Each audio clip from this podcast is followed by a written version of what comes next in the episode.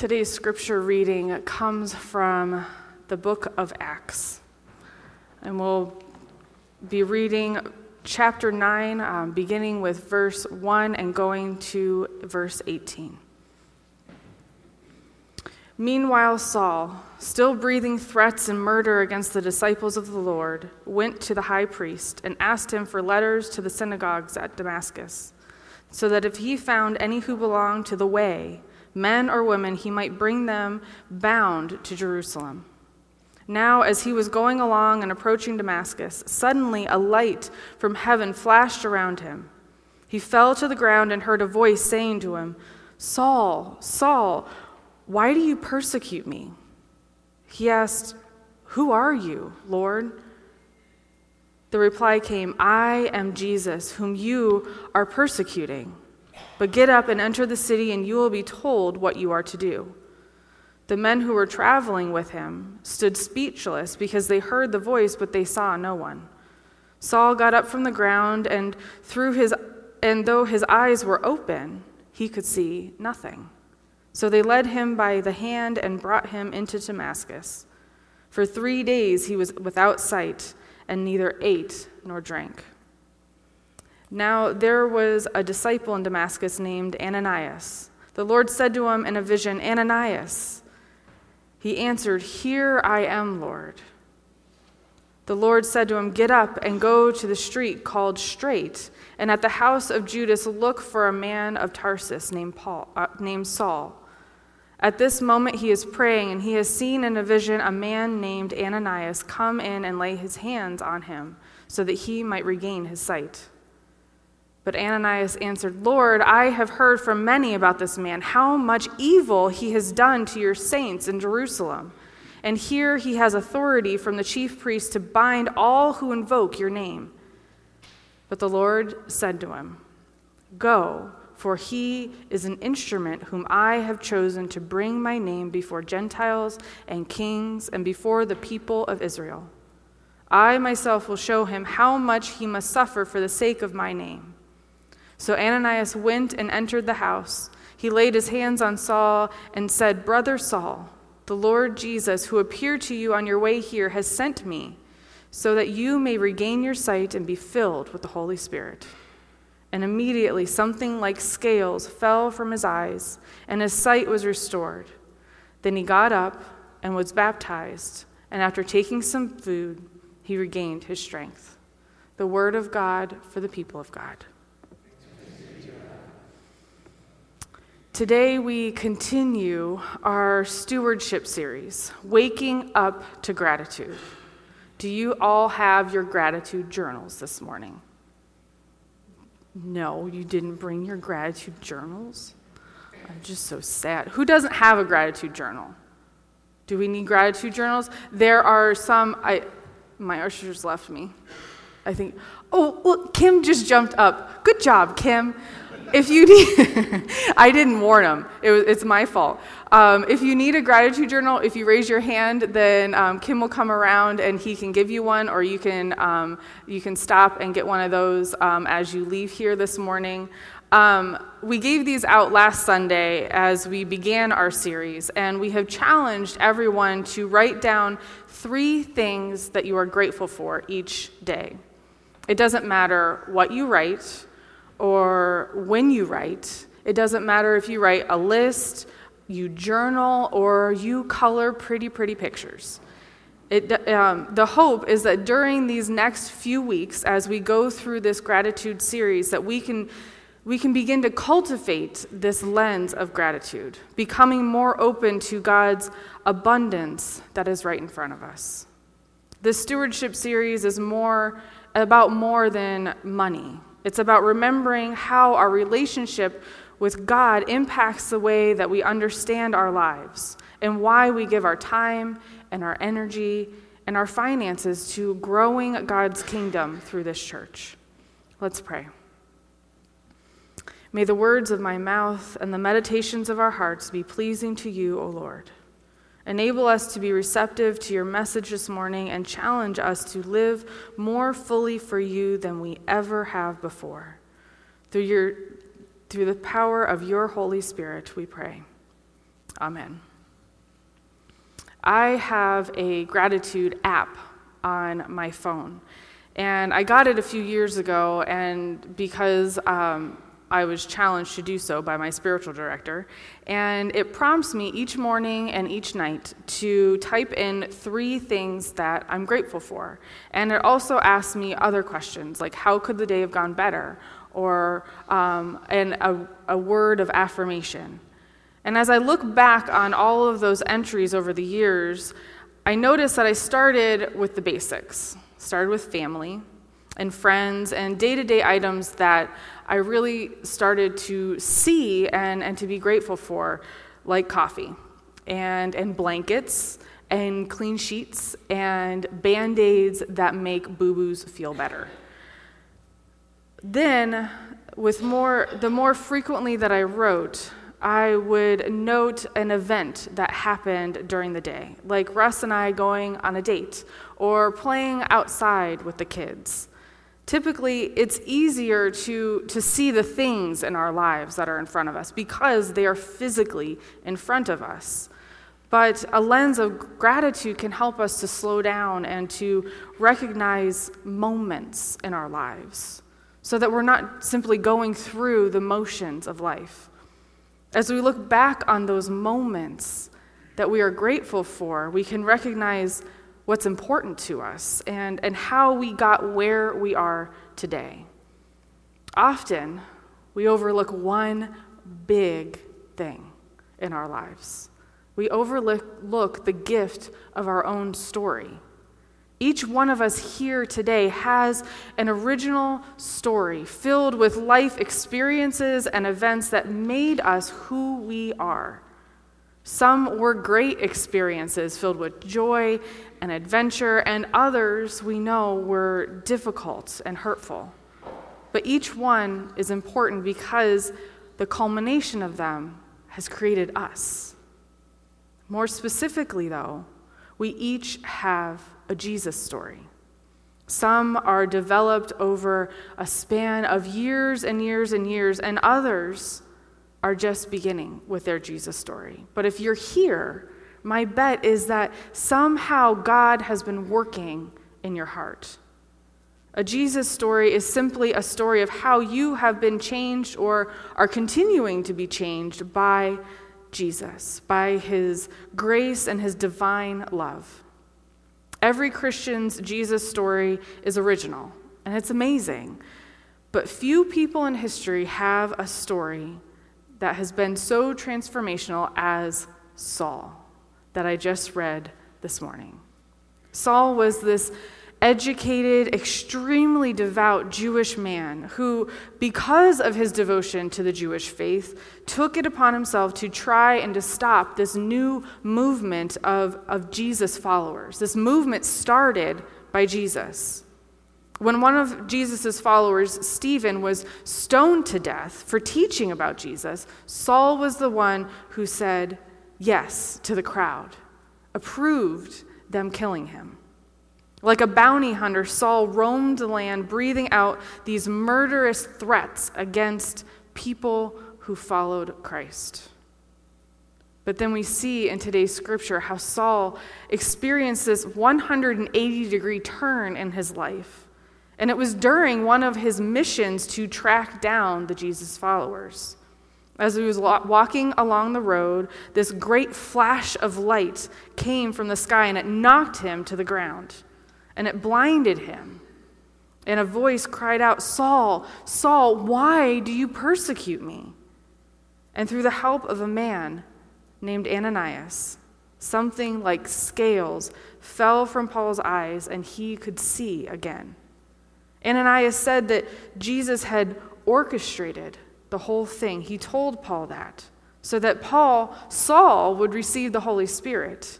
Because sometimes it takes those big moments to knock us over the head and get our attention. And Jesus gave Saul a new name. He became Paul. And he gave Paul a new mission to take the good news of Jesus Christ to the ends of the earth. And so Paul carried out that new mission with the same zeal and excitement that he had his previous mission. In fact, Paul was so effective in teaching about Jesus that he became the target of unbelievers who wanted to kill him. And that supreme irony was not lost on Paul. Over the course of his mission, he was beaten numerous times. He was thrown into prison, and eventually he was killed for his extreme commitment to spreading the good news of Jesus. But no matter what Paul faced, he was always faithful in responding to God's call to take the message of salvation to the ends of the earth. His mission was Christ's mission to reconcile individuals to God.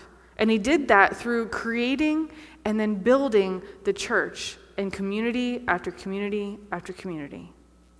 The church, a community of believers who, who help those in need through mercy and love. Why did Paul do this? Why did he put himself at risk of being tortured and, and beaten and killed? He did it because of his life transforming experience with God. He was grateful for what God had done for him through Jesus, and that drastically changed the trajectory of his life. And I want you to take a moment and, and think about your Jesus story. If you have your gratitude journal here this morning, you can pull that out and jot a few things down, or you can write it on your bulletin or whatever. I don't see anybody getting anything out. Good job, Linda. Nobody else wants to do it. They just want to stare at me today. If you think about your Jesus story, some people think they don't have one. Everybody has one. Some might think that, oh, mine's boring. It's just that I love Jesus. But there is something in there. And we each have a Jesus story because God has given it to us because someone else needs to hear it, because it can impact someone else. So I want you to think about key events or, or words in your journey so far. How has Jesus, how has knowing Jesus transformed your life? Some of my words would be basement church kitchen Sunday school, or chrysalis, or unwarranted grace, acceptance, and hope. Think about those things. Think about your list and, and be grateful for those things. Grateful that you have encountered Christ in your life, that you have been open to being moved by the Holy Spirit that you have allowed God to transform your life. When answering the question, What's your why? It begins with your Jesus story.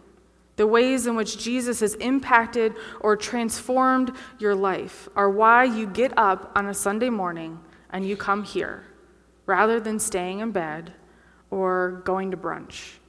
It's why you take time out of your life to serve others through this church. And it's why you give financially to this church community. Because what has impacted us in the past points us to what we are passionate about in the present and then what our dreams are for the future. I grew up in the church. I went to vacation Bible school. I participated in Christmas plays, and I would go off and on with my family throughout the year. My family, as a whole, wasn't really that active, but I was because I always felt at home in church. I liked being there because I felt like I belonged somewhere. But my aha moment that changed my relationship with Christ happened when I was 15 years old our youth group had just watched the movie Left Behind with Kirk Cameron. Do you remember that movie? And I was determined that I was going to be left behind.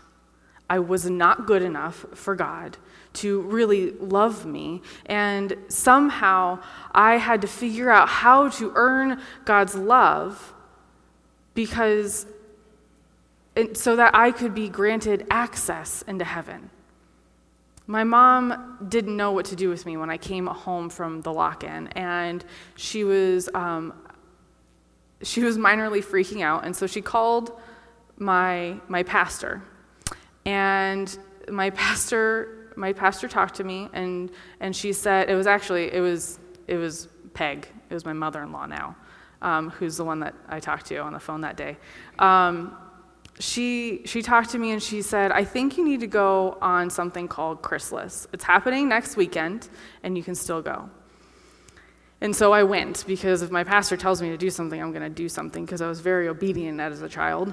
And while I was on Chrysalis, I experienced the most confusing and transforming unconditional love that I had ever felt. Confusing because it didn't make sense in my little world where I felt like I had to earn people's love. Life transforming because during a service of communion, I broke down in ugly tears, and it was the cries were echoing in the space we were in when I realized that God's love was for me personally. I didn't have to do anything to earn it, it was just there for me to take free. It was mine.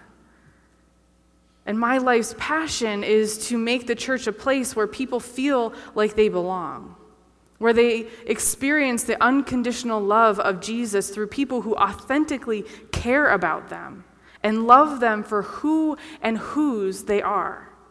The world is filled with places where you are expected to conform or change in order to be accepted or in order to be, to be loved or in order to be thought good enough. But I dream of a church that is a sanctuary from that world. And it brings healing and wholeness to individuals so that we can all go out and we can serve others and we can transform the entire world. That is my dream. And you can clearly see a connection between my Jesus story and my why. My life was altered by the unconditional love of God and the wholehearted acceptance of a church community. And I want others to experience that. Looking back, can you see a seed of your life's passion in your Jesus story? If you can't see that yet, I encourage you to take some time in the next week and to think about those things that, that you wrote down or those key words that you came up with. And pray over them and see what God illuminates in you. God has given each of us a passion, each of us a why, something that is the reason that we get up in every single morning. What passion animates your life? What do you think God is calling you to do? Studies have been done with people who are at the end of their life. It's not death most people are afraid of. It's getting to the end of life only to realize that you've never truly lived. Spoken word poet Prince Ea says this in a, a video that he has on YouTube. Studies have been shown to, studies have been done with people at their end of life, and, and they're asked to reflect upon their biggest regret in life.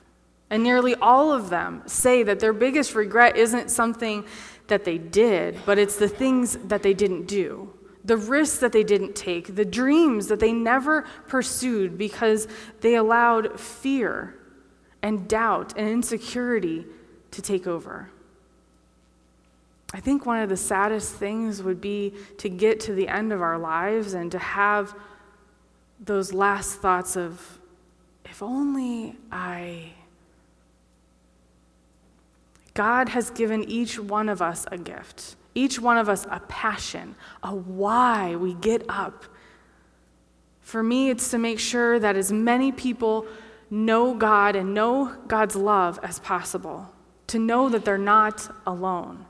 Russ's pa- passion is to cross boundaries and build bridges between people and groups using our common connection of food and the table. What were you put on this earth to do?